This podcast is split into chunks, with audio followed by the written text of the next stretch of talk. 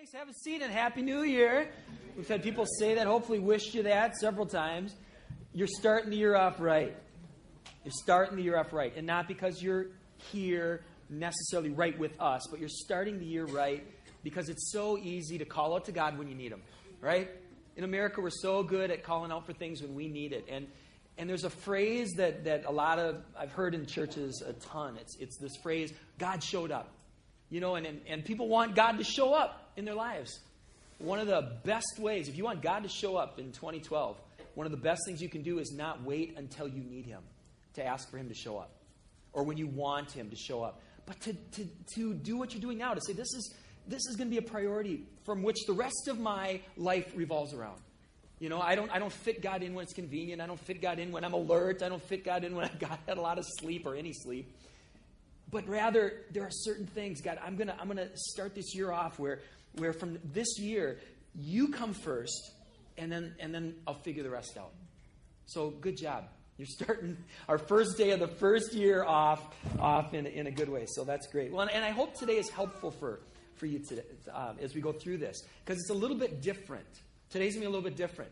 Normally most weeks what we do when we open our bibles together is we, we, we look at what the Word of God says and then we try to apply it to our lives as individuals or as families or you know as, as friends. But we, we generally try to do that. We open our Bibles together and then we try to apply it to either individually or ourselves as small groups. Today, we're still going to be opening our Bibles together, but we're going to be applying it to us. You know, it's not very often where we get a, a, a day where we're starting a, a new year on a Sunday. Uh, I thought it would be very appropriate for us to open our Bibles together corporately and then to say, okay, God, what does this mean for us as a church? So that's what we're going to be doing doing today. We're going to yeah, be doing some things a little bit a little bit different. Well, part of my prep for this week involved looking back and and saying, okay, God, where have you brought us? That's important to do. That's important to do. And here's just a couple things that came to mind. And one of the, the theme that that seemed to be reinforced as I looked back this week was this whole idea that this church was God's idea. This church, I can say that without a, without a, a bit of hesitation. This church was God's idea. Here's some just some thoughts along these lines. Uh, the, the, at least for me, the first time I realized something was going to be happening was having devotions with my daughter, Emma. She was probably about three, four years old at the time, looking at a little devotional and reading it. And it was a paraphrase of Psalm 37 7, which said, Be patient, be still, wait for the Lord to act. And that was what started this journey. I realized something's going to be happening, and it's not something I get to just decide. It's not something that I'm going to try to figure out with my own head. God's going to do something, and I need to watch as He acts, as He as He goes and guides. And one of the things God did very early in the process was give us a name. God gave us a name, and there's a whole story behind that.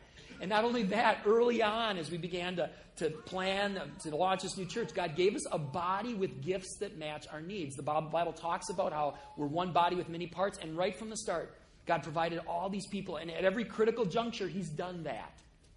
There were, eh, we've always had what we needed coming from the people when we needed it.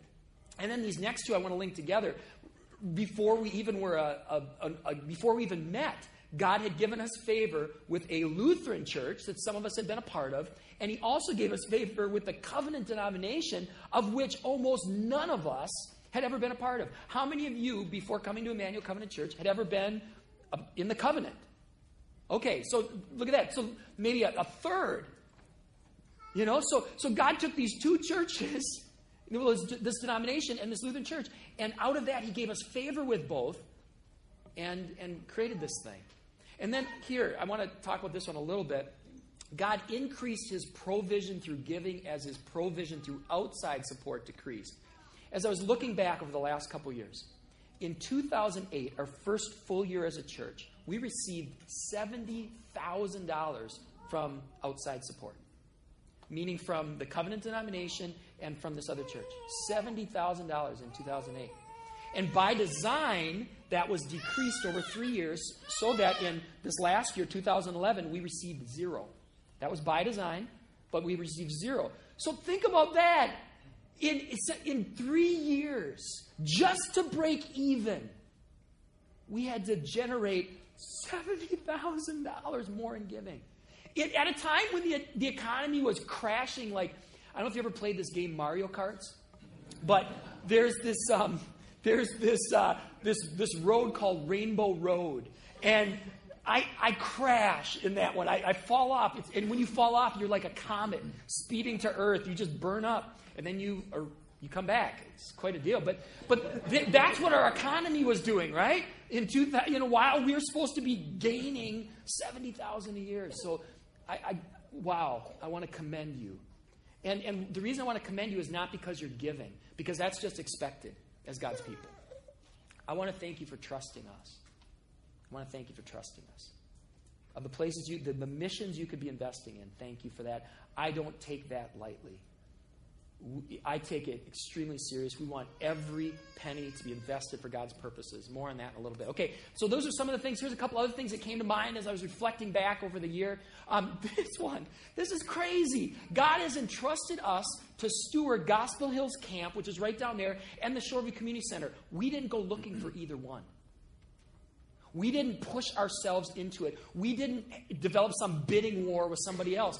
God led us to both, and God is trusting us to steward two of the most influential, significant properties that possibly could be stewarded by a church. Unbelievable. The teens with Gospel Hills Camp on Wednesday nights, here on Sunday mornings. Unbelievable that He's trusting us to do that. God is sending people our way, and I don't take that lightly either. It'd be one thing if we were out, you know, doing some kind of massive water down marketing campaign or something that's just just to generate numbers. But he's been drawing people through just uh, every imaginable source. We've we've basically doubled um, since our first uh, our first January, in, in, in since 2008. That's that's crazy. That's crazy. And not, here's what I get really excited about. I don't get excited about big crowds, and we'll say more about that in a little bit, because bigger is not always better. But what I'm excited about is this, this the, the things that's happening. Like people are connecting with God and others in ways they weren't before. This isn't just about people showing up. This is about people growing deeper. There are people reading their Bibles that we're not reading their Bibles. There are people attending services that we're not attending services three years ago. There are people who are, are coming and they're volunteering. They're, they're, they're making friends that, that they weren't making three years ago. They, it's, it, uh, go on and on and on. Um, through our ministry partners, I'm excited about this too. Through our ministry partners, things are happening that otherwise wouldn't. There are kids who are being sponsored who would not be sponsored were it not for what God's doing through you. There are things that are happening that, that would not be happening because some of our partners don't have other partners at least sizable ones. So thank you for that. And this next one, God provided us with a new and mostly furnished space to work and meet during the week. In, in you know, it, just a couple years ago, our church office was my basement. You know, and now we've got this great meeting place where people come and connect and work. And then this one I'm going to say more about later too, this last one. God is using us to provide a unique voice and expression among growing area churches. There's not a ton of growing churches in this area, which is shocking. But what's interesting is among this growing church, God's given us a unique voice that isn't the same as the other ones that are that are growing. We'll say more about that a little bit too. So, but but the reason I start here is this church was God's idea, and He has plans and He has purposes. We've seen some of them, but I believe we haven't seen all of them. So God is doing a great thing. And so what I did is I said, okay, God, um, what do you want to say to us? And I had some ideas. We were going to be talking about our name and all this kind of stuff. So I started off kind of on this path. And, and I, I came across this passage. And then I believe the Holy Spirit said, This is, this is the word for you guys this year. Um, John 15, 5. I am the vine, you are the branches. Whoever abides in me and I in him or her, they are the ones that bear much fruit. For apart from me, you can do what? Nothing. Apart from me, you can do nothing. I feel like this is where we're supposed to spend our time today, looking at this, looking at the implications for us as a, as a church. Well, it says that we are the what? Branches, right? And he is the vine. He's the vine. Well, I was at Super Target this week, and I was going through the aisles, and I saw the word vine. I saw the word vine. I saw these bags Say red vines. Red vines. Now, kids, where are the kids here? 12 or under. Where are you guys? Okay. Is this the kind of vine the Bible's talking about? No, this isn't the kind of vine the Bible's talking about, so I don't need these. But maybe some of you guys might want one. So, Miss Christina, can you come on up with your, your helper? Um, if it's okay with your parents, ask your parents. But if it's okay with them, if you want to raise your hand, they will give you one of these vines. Because we don't need these vines. That's not the kind of vine we're talking about. Um, the kind of vine that we're talking about today is a live, living vine. All right? A plant vine. I couldn't come up with one of those on short notice, but I went to my backyard back way back yesterday when it was actually you could get to the ground and everything like that. What a difference a day makes. And I pulled this. Pulled this off of one of my pine trees. This is a dead vine right here. And and we have a lot of these things that grow in our backyard. These vines. They they they take off, they grow. So we're talking about real vines today. But here's the thing about this vine. It's it's dead. It's dead. I cut it off as I do a lot of the vines in our backyard. I cut the thing off and, and, it, and it's dead. This vine isn't, isn't good for a whole lot of stuff, and we'll also be talking about that a little bit later too, but at least you got object lessons with it, right? Okay, so let's talk about these, these vines. Now, um, the, the thing I want to talk about with these, these vines is, is this church, this church that was God's idea, this church where we see God doing things through it already. We're only, you know, four years old, and God's already doing these things, changing lives, making a difference. This church, if we are a normal church, our best years are behind us. If we're a normal church, our best years are behind us already. And if we're a normal church, we're going to look like that dead vine. That's the track we're on. Um, I want to show you some stuff. I'm going to show you some stats here. For those of you who get nervous when you talk numbers in church, hold on, we'll, we'll get to that, okay? But I want to show you some stuff. I want to show you some stuff that normally you don't talk about with congregations. Normally, this is the stuff that denominational officials look at. This is the stuff senior pastors look at with their executive teams. But I want to show you some things because I think this is important. I think these, these are important numbers. I'll show you here on the graph. Let me show you um, some trends here. Here, here are, are how American churches are trending. This is, if, if you, when you do the research, this is how American churches are trending. Um, and I've, I've got it visually up here too. Churches that are below 49, so 0 to 49, they're growing. On average, they're growing by about 2.5% um, a, a year. So churches that are from 0 to 49, on average, not every one, but on average in America, they're growing. Now, what happens between 50 and 399, on average, they're declining. On average, the normal church that it has between 50 and 399 people are declining. All right? Um, by about roughly uh, 1% per year. Okay? So they're declining. Um, between four, I'll get out of the way here in a second, but um, between 400 and 449, uh, 400 and 449, they're breaking even on average. No growth, no loss. On average, churches that are between 400 and 499 are breaking even. And then when you hit 500, you start to grow again on average. Um, and at 500, I believe it's they're growing by, I want to say 0.1, 0.1% or 0.3%, but less than 1%. But they start growing again. So that, that's, the nat- that's the national um, averages. And so I looked at that and I said, well, what about our, what about our denomination? Because we're a part of this covenant church, and they work really hard to try to help churches become more vital and more vibrant. And so they, they, they, they plant these new churches and they, and they help provide resources and structure and support and, and all this type of thing. And on churches that are already existing, they have this revitalization program that, that tries to help you know, bring new life and, and greater intent so that they can become a vibrant, healthy, growing church. All right? Well, I, I looked at our, our, our, stats in our denomination. It took a little bit of time because I had to do it all manually here, but I took our, our, our Northwest Conference, which is the churches right in our area, and then I, I tried to chart this out. And here's, here's, here's what I came up with. There's a, a, 144 congregations in our Northwest Conference. 144. 133 of them have uh, less than 500 in attendance. And of those churches, 25% gained members last year. 25%. And of the churches that had more than 500 in attendance, 73% 73% gained members last year. So you look at these two charts, you look at normal for America, you look at normal for our covenant churches right in this area, you see some similarities? One of the other things I was surprised to, to, to, to find out, and I knew this one before this week, was that um, in America, only one in four churches, only one in four churches is able to grow beyond 250. Only one in four is able to grow beyond 250. Something happens with these churches that start off growing because most churches between 0 and 49, most of them are growing. Something happens after they cross that 50 people and they slowly start. They slowly start to decline. Something happens.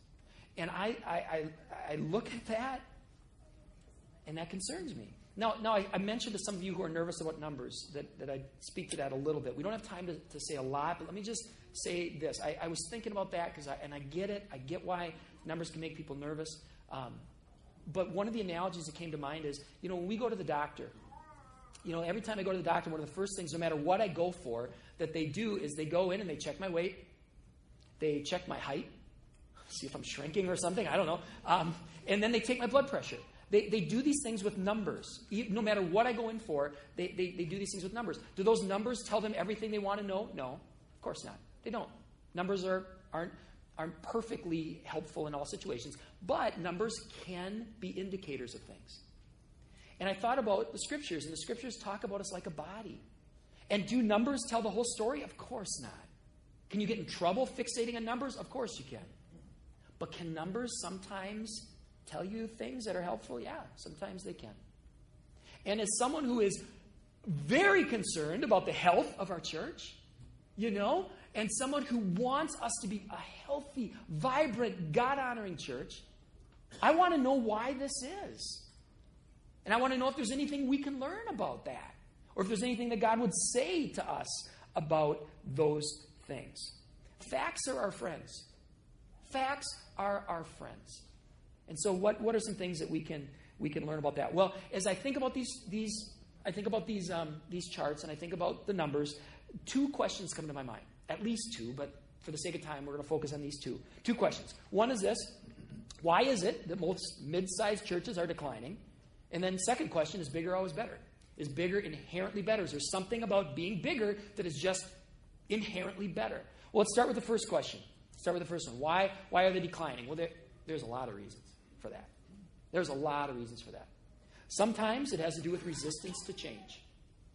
That's sometimes that's the big thing. Sometimes it has to do with turning inward rather than focusing outward. Sometimes that's the case. Sometimes it's actually you're focusing too much outward and not enough inward. Sometimes it's a leadership thing. You got the wrong people in leadership. But sometimes it's also this. Sometimes it's just because the members want more than a small or mid sized church can offer. And that's not always bad. Sometimes people just long for more than a, than a smaller mid sized church can, can answer or, or, can, can provide. Parents, you know, a lot of parents in the smaller mid sized churches were like, come on, what are you offering? Because I only, my kids are only kids for a period of time. My teens are only teens for a period of time. What can, what can you do to come alongside me and help? during these key years. Some people, they desire better quality teaching, they desire better quality music, or whatever the case may be. And usually, in most small, mid sized churches, you got 20% of the people doing 80% of the work. And for some people, after several years of that, it just gets exhausting. It just gets exhausting. And they need a break. So there's all kinds of different reasons, all kinds of different reasons. But I want to I want to talk about um, this one for a minute. Oh, uh, you know what? Before we do that, let's just go. Let's talk about the second question. Is bigger inherently better? And everyone in this room knows the answer to that question. Is bigger inherently better? No. It's not. Bigger isn't always better. There's nothing about just being bigger that's better. In fact, some of you are here with us because you were in an experience where bigger wasn't better. And it was for whatever reason. It wasn't a better experience. It wasn't helpful. It wasn't helping you growing or whatever. So bigger isn't always better. Not always better. Um, in fact, there's, scripturally, you can look there and you can see the bigger is not always better. The Bible warns us. The Bible warns us against, it, it calls them ear ticklers. in some translations. The Bible warns us against just following the crowd to the, the teachers who tell you what you want to hear. The Bible specifically talks about that in the New Testament.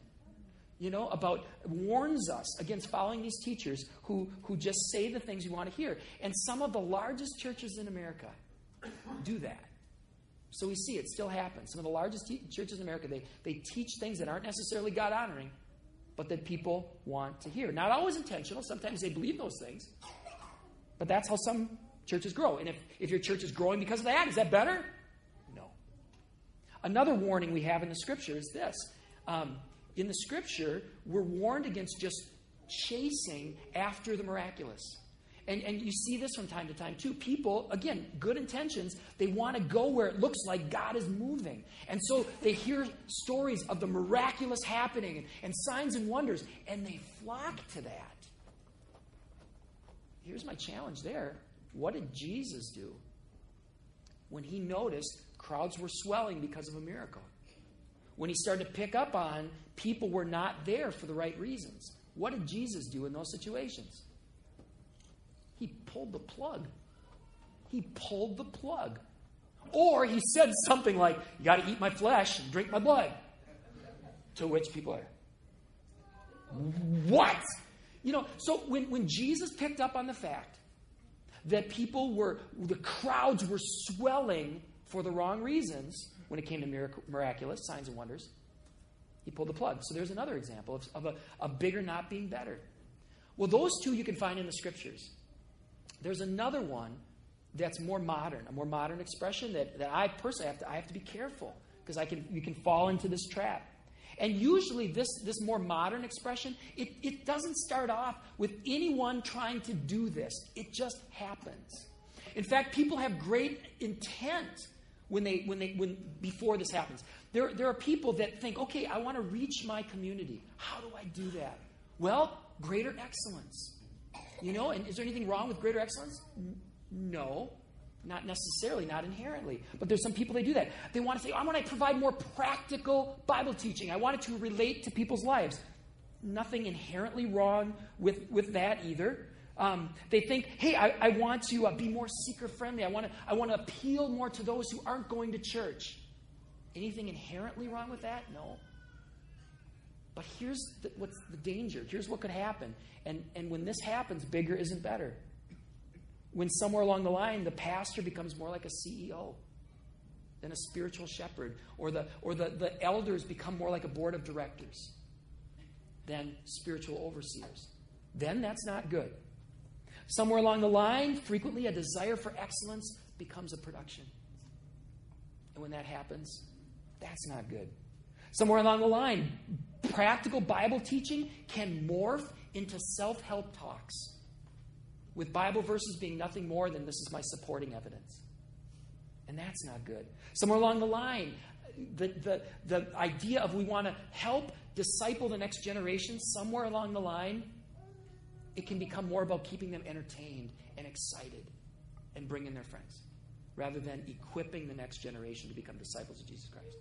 When that happens, that's not good. Somewhere along the line, as, as you grow, weddings and funerals, they can become impersonal.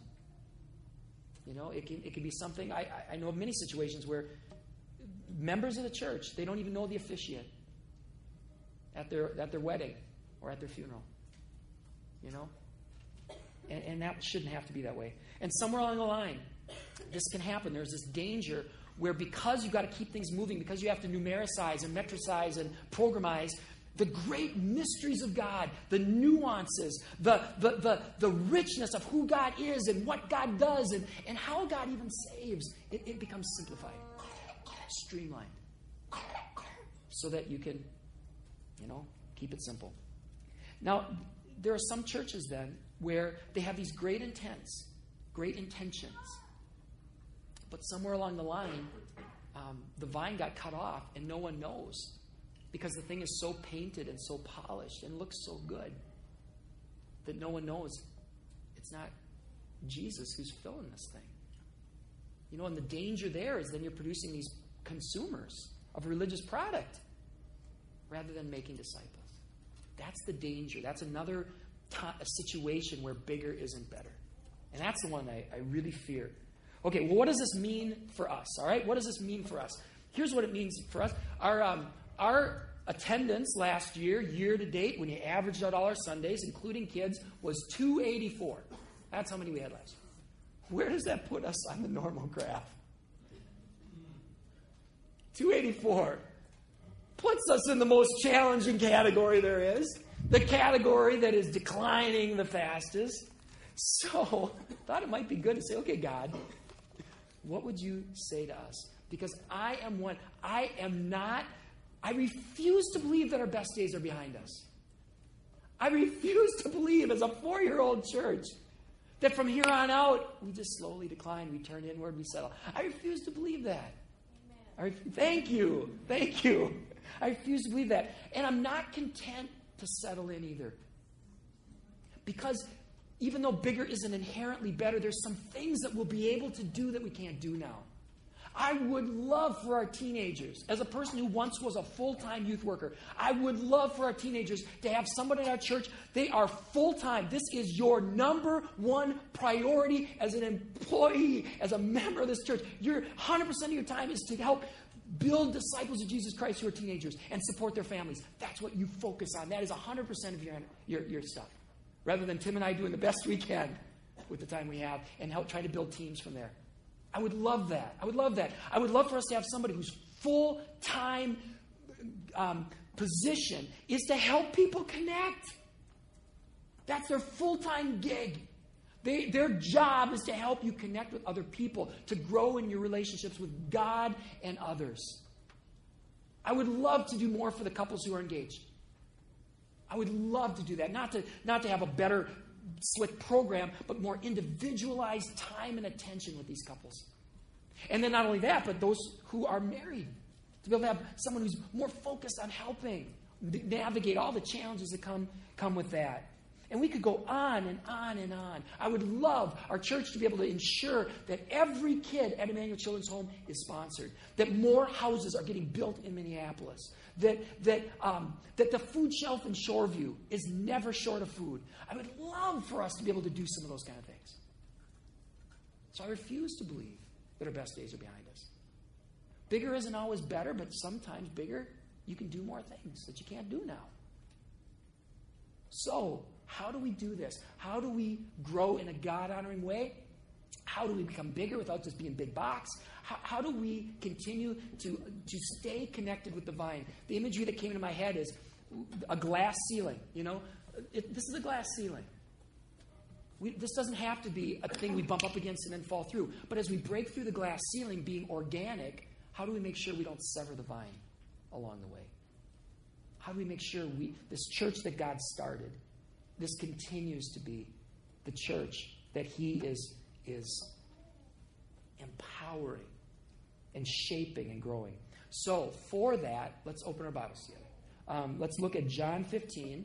Let's look around the context here with the time we have. Let's look at the context surrounding the passage we looked at. This is John 15. Let's do just verses 1 through 3 first. John. All right, and I know a lot of you are up late. Who was up late again? All right, so the people who had their arms up, give them an elbow if you're sitting next to them, all right? Not a real hard one, just enough to. All right, John 15. Let's go 1 through 3. Here we go.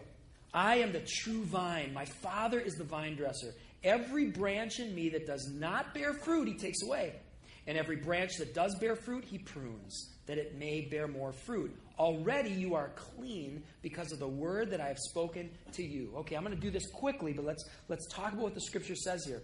Vines and vineyards. Oh, we could have some fun with this one, but we'll do the best we can with the time. Vines and vineyards, those are old and sacred images that God uses to talk about his people. You see it in, in the Old Testament, um, in, and, and you see it throughout the scriptures this, this idea of, of vines and vineyards being um, uh, sacred images for believers. In fact, there's a passage in the book of Isaiah where God is depicted specifically as a vine dresser specifically as a vine dresser. These, this is Jesus saying these words, and he's bringing up this, this imagery. And here's one of the things that God, as the vine dresser, does He prunes. There's a place to write this in your notes. This is one of these things that we have to remember, we have to lock in on, and we have to be diligent about. If we want to abide in Him, if we want to remain connected to the vine. We, if we want to break through this glass ceiling without coming seven from the vine, we got to prune. That's what the scripture said. Prune for God on results. Or more, maybe more correctly say, let God prune us. We need to do that. One of our mottos as a church is if everything is important, nothing is. If everything is important, nothing is. We have to focus and say, what are the things, God, you would have us to do? Because so often, whether this is with us as a church or just you in life, you have to learn to say no to the good so that you can have God's best. If you don't say no to the good, you're not going to have the best. So, so, that's part of what this means to prune. We have to, we have to say um, a lot of whistles and bells that we could go after right now or at any point. Is that what God would have? Even some programs that could be good programs, some, some opportunities for us to, to, to um, give benevolence. There's a lot of good stuff out there. But one of the reasons you don't see a display rack that's like this, with all the stuff that we get every week, is because then everything becomes white noise. And rather than going after God's best, we settle for good. All right? So that's part of what this pruning means. Um, but here I want to give you a little bit more. Can we put the, the John 15, 1 through 3 back up for a second? This you don't see in English, but here's something if, um, if we were looking at this in Greek, there's some wordplay going on here, as there frequently is in the scriptures. There's some wordplay because the word, the Greek word for prune and, and the Greek word with cleanse, um, there's, there's similarities there. And there's, there's links between the two. And look how it says here when he prunes, you're going to bear more fruit. Already you are clean. So there's some wordplay going on. Some of the stuff that God wants to prune is stuff that never should have been there to begin with. There's, there's the pruning of the good so we can have the best. There's also the pruning of the what are you doing with this anyway stuff. In churches, we can fall into that. It was interesting as I was doing my research, I'd never really thought about this before um, and heard some of it. In the temple, as Jesus is saying these words, in the temple, I guess there was this enormous golden vine in the temple. This enormous golden vine. And there's a first century historian, Josephus, and what he said about that vine is over time, wealthy folks would bring lavish gifts to the temple. And these lavish gifts, then, artisans would come and they would weave it into the vine. So that you had this vine, and Josephus said some of the clusters of these gifts were as tall as a person. Well, how did that help people become a better disciple of God? Right? We have, there, we're going to have to be diligent as a church because we're going to be tempted to, to, to get the cooler this or the cooler that. When we outgrow this space, we're going to be tempted to just perhaps do something that we shouldn't do. Let's just say someday God gives us a building, and I, and I hope that as we, as we develop a family of churches, that at least one of them has a place where we can do weddings and funerals. I hope when that day comes, if that day comes, we don't just start making golden vines in there. And sometimes our golden, guy, golden vines can be really cool electronics. Oh, it's to reach people. Well, really? Maybe. Or programs. Sometimes programs can be golden vines. There's all these things. We have to be very diligent because not everything we could do is something that we should do. Okay, um, let's uh, let's continue on. Um, let's keep reading with uh, 15. Let's look at another of these principles that, that that keeps us connected to the vine. John 15 verses 4 through 9 says this abide in me again this is, this is jesus saying this to his disciples abide in me and i in you as the branch cannot bear fruit by itself unless it abides in the vine neither can you unless you abide in me I am the vine, you are the branches. Whoever abides in me and I in him, he it is that bears much fruit. For apart from me, you can do nothing. If anyone does not abide in me, he is thrown away like a branch and withers. And the branches are gathered, they are thrown where? Thrown into the fire and burned. That is harsh language, but it's true. I mean, I look at these vines that I pull out of my yard, all they're doing is sucking nutrients right? These vines I have, they don't produce fruit. They kill my trees. They kill my shrubs, you know? And, and they're not even good for fire. I try to burn these things. They don't, they don't really even burn well. That's harsh language. That's what God's saying about those of us who claim to be believers but aren't producing God honoring results. But look at the grace here. Look at the grace because it's not produce results, then you get to abide in me. If that was the way it was, that would be bad news, not good news. But the good news is that first get your act together, then I'll, we can abide. It's the opposite. It's if you abide, then I'm going to produce the fruit through you. What verse was I on? Uh, let's pick one of the ones where I said, I am the vine, you are the branches. Whoever abides in me and I in him, he it is. You get that? I am the vine, you are the branches. Whoever first abides in me and I in him, he it is that bears fruit. For apart from me, you can do nothing. If anyone does not abide in me, thrown away like a branch and withers, and the branches are gathered, thrown in the fire, and burned. If you abide in me, my words in you, ask whatever you wish. It'll be done for you. By this my Father is glorified, that you bear much fruit, and so prove to be my disciples. As the Father loved me, so I've loved you. Abide in my love. All right, let's. I've already commented on this a little bit. Let's see if there's anything I didn't say yet. Uh, abiding in Christ. If you haven't done this already, write this in your notes. One of the other things, if you want to stay connected to the vine, we've got to abide. We've got to abide. The fruit that we produce, if we don't abide, it's not fruit that will last. It's not fruit that glorifies the Father. God the Father is not glorified.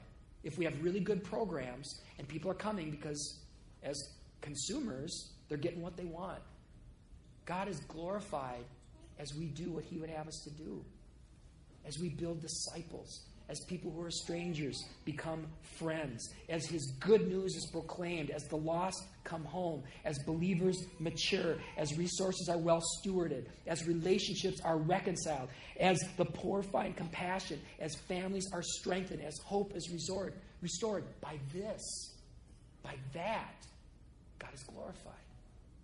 That's where the glory, glorification of God comes. And all it begins as we abide with God. What does that word mean? the, the Greek word is not a word that translates well into English. Some translations in your Bibles might say abide, others might say remain. An interesting one is dwell. Some of your Bibles, any of your Bibles use the word dwell.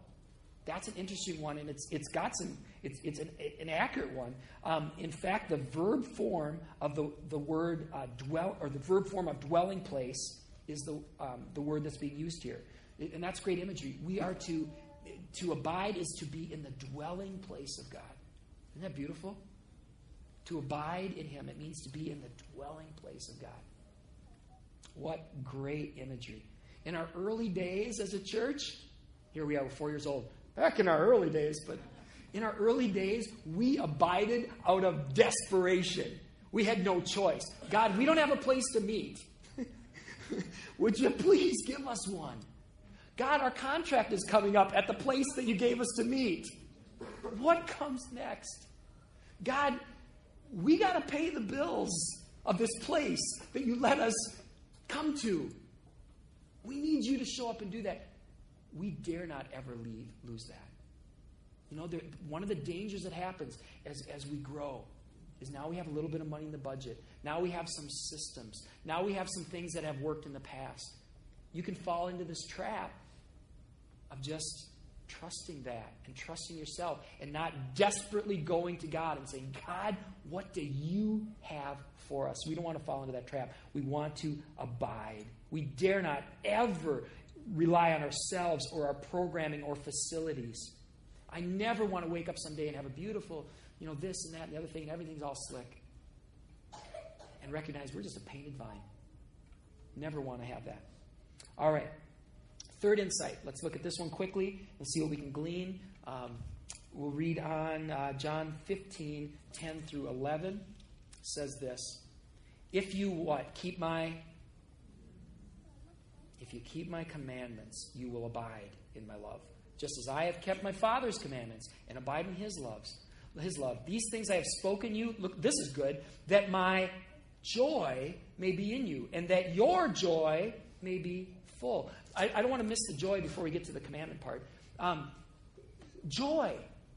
That your joy may be full. The purpose of this is not to have these miserable people who are following God. If we do these things, if we prune, if we abide, and if we obey, which is the next one we're going to look at, if we obey, if we do those things, our joy is full. I have never, ever been in a joy filled, declining church.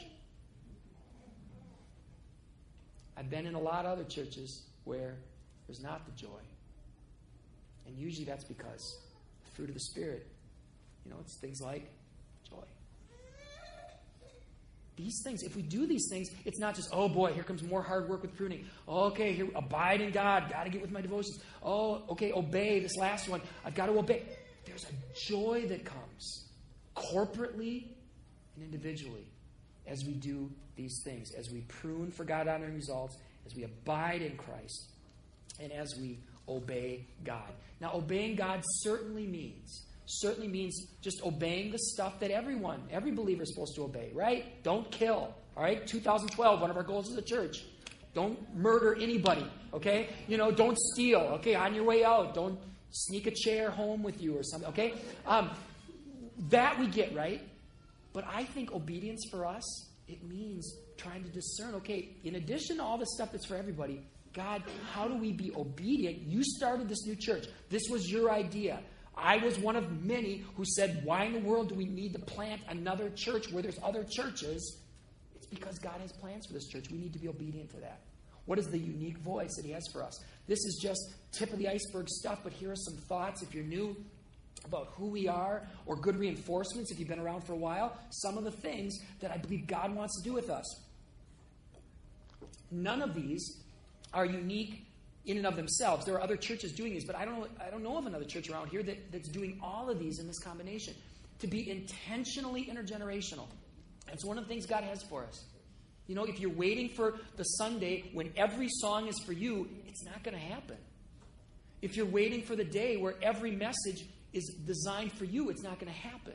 We don't have that target market, you know? It's, we're trying to be intentionally generational. This one, too, pursuing sound doctrine while maintaining unity in Christ. We're going to do both of those things. If you're waiting for the day where I say this kind of baptism is wrong or that one's wrong, if they're both within the scriptures, you're not going to hear me say that. Or, you're not, if you're waiting for the day when we say you can't be a member if you don't speak in tongues, that day's not going to come.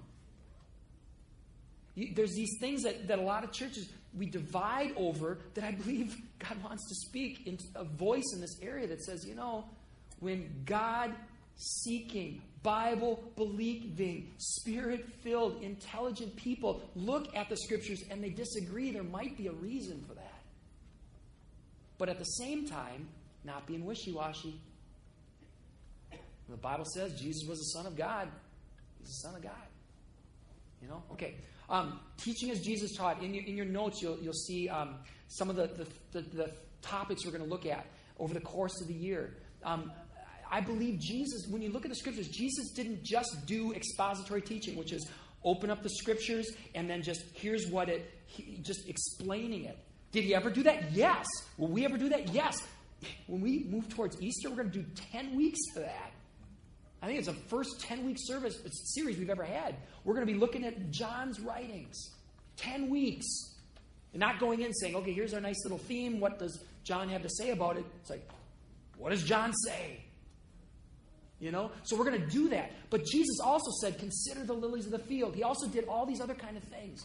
And so one of the things you see over the course of a year, there is some stuff that is about relationships and family. There's some stuff that's expository. There's some stuff about reaching out. There's some stuff about money because in this area, oh, we need to talk about it. There's these different things you'll see. We try to get teaches Jesus taught. Okay, striving for excellence that isn't a liability. That's a whole program thing. Do we want to do things well? Yes. Do we ever want our program to lead? No. All right. This one, and I believe part of our voice is to do the both and of vintage Christianity, to, to incorporate colors and, and things like that, but also fresh expressions of authentic faith. Another one, Sundays. Sundays that are both seeker and saint friendly rather than seeker or saint centric. Trying to have that. We try to this is a time where we bring the believers together. You know? We come together on the, on the Sabbath. All right?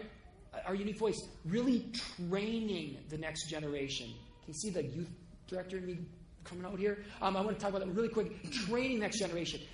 You can't just give talks. You can't just tell.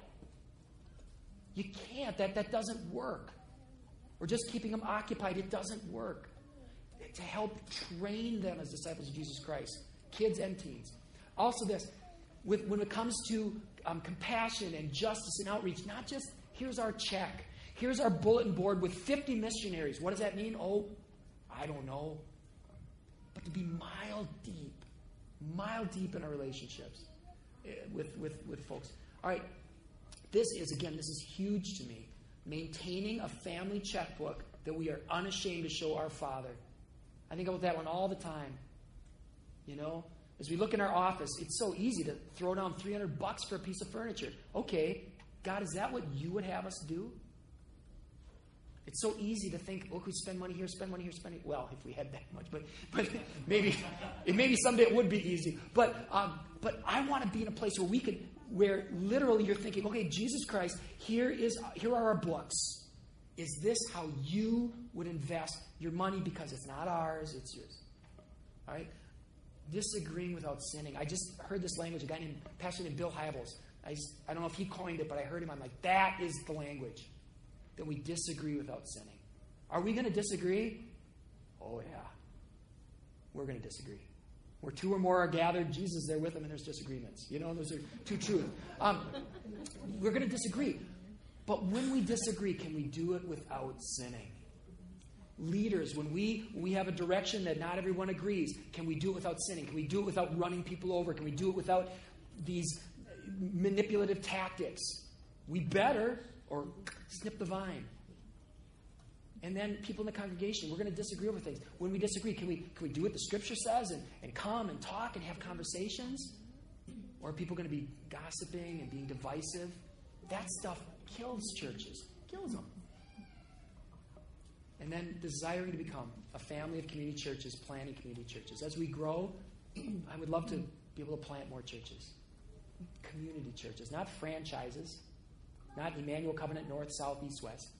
You know, for us, I believe to really have it be community churches that are speaking to those unique needs. So these are some of the things that I, that I think God has for us. This and more. And I'm excited to see what He has for us. But part of us abiding, pruning, and obeying is to really seek what He has for us. You know, and not just copying what someone else does. Healthy things grow. You know, God gives us these examples. And He gives us an example of His vine. I can't stop the vines in my yard. You pull them up and they pop back up. They just grow. They grow. In fact, they grow to the top of my tallest trees. Healthy things grow. And, and a glass ceiling, that's nothing for something that's healthy and, and growing. I've seen roots from trees break up concrete. Maybe some of your foundations of your house. Get a tree too close. Healthy things grow. But as we grow, let's make sure that it's God fueling it. So that's that's something we got to call each other on. That's something that we that we got to be diligent about. Here's the last passage of the scripture I want to look at. I, I just summarized verses 11 and 16, and I think it's a great summary. These things I've spoken to you, that my joy in you, that my joy may be in you, and that your joy may be full. You did not choose me. Let's remember that, you guys. You did not choose me. I chose you, and I appointed you that you should go and bear fruit, and your fruit should abide, so that whatever you ask in the Father in my name, he may give to you. Worship band, would you come up? Let's dedicate 2012 and the rest of our, our time to him. Let me pray that prayer of dedication, and then let's all prepare ourselves to gather around the Lord's table together as we start this new year. So let's pray. Father, we want to dedicate not just 2012, but our future to you. Father, I, I ask, we ask that you would continually, that your spirit would, would not be silent, but that instead you would, would teach us and show us what needs to be pruned. Whatever it is, whatever it is, let us fear nothing other than falling away from you or disobeying you. So, Lord, help us to fear nothing with that. Lord, help us to abide. I pray, Lord, this year more than ever, that our team leaders would set the example, myself, others, that we would not just jump into our agendas, but rather we would seek yours. Help us to abide in you as, as individuals and as, as a church. Lord, and obey. May again we, we be fearless in that. And when we are afraid, Lord, may we boldly act in the face of those fears so that this could be a year that honors you and our, our church could be a church that honors you. Lord, we, we acknowledge that we did not choose you, but you chose us, and we acknowledge this as your church. And we ask, Father, that, that in all the years to come, that would be clear, that it would be Emmanuel, God, with us. rather than anything else, Lord. So, Lord, we dedicate ourselves you. When we dedicate this time, we pray now you prepare ourselves to receive from you fresh and new, that we may start this year not just on the right foot, but transformed. Lord, I pray that old selves would be left here and that new selves would walk forth. So, Lord, now, even as we pray these prayers, help us to, um, to pray them with sincerity as your, only your Spirit can do. So, cast out everything, God. Cast out everything in this room that is not of you. May your Spirit now speak. May your Spirit worship through us. May your Spirit bring to light things that are not honoring in our own lives. Lord, what, what should be pruned? Lord, in our own lives, what does it mean to abide? In our own lives, what does it mean to obey? Tell us these things. And then through your Spirit, empower us to leave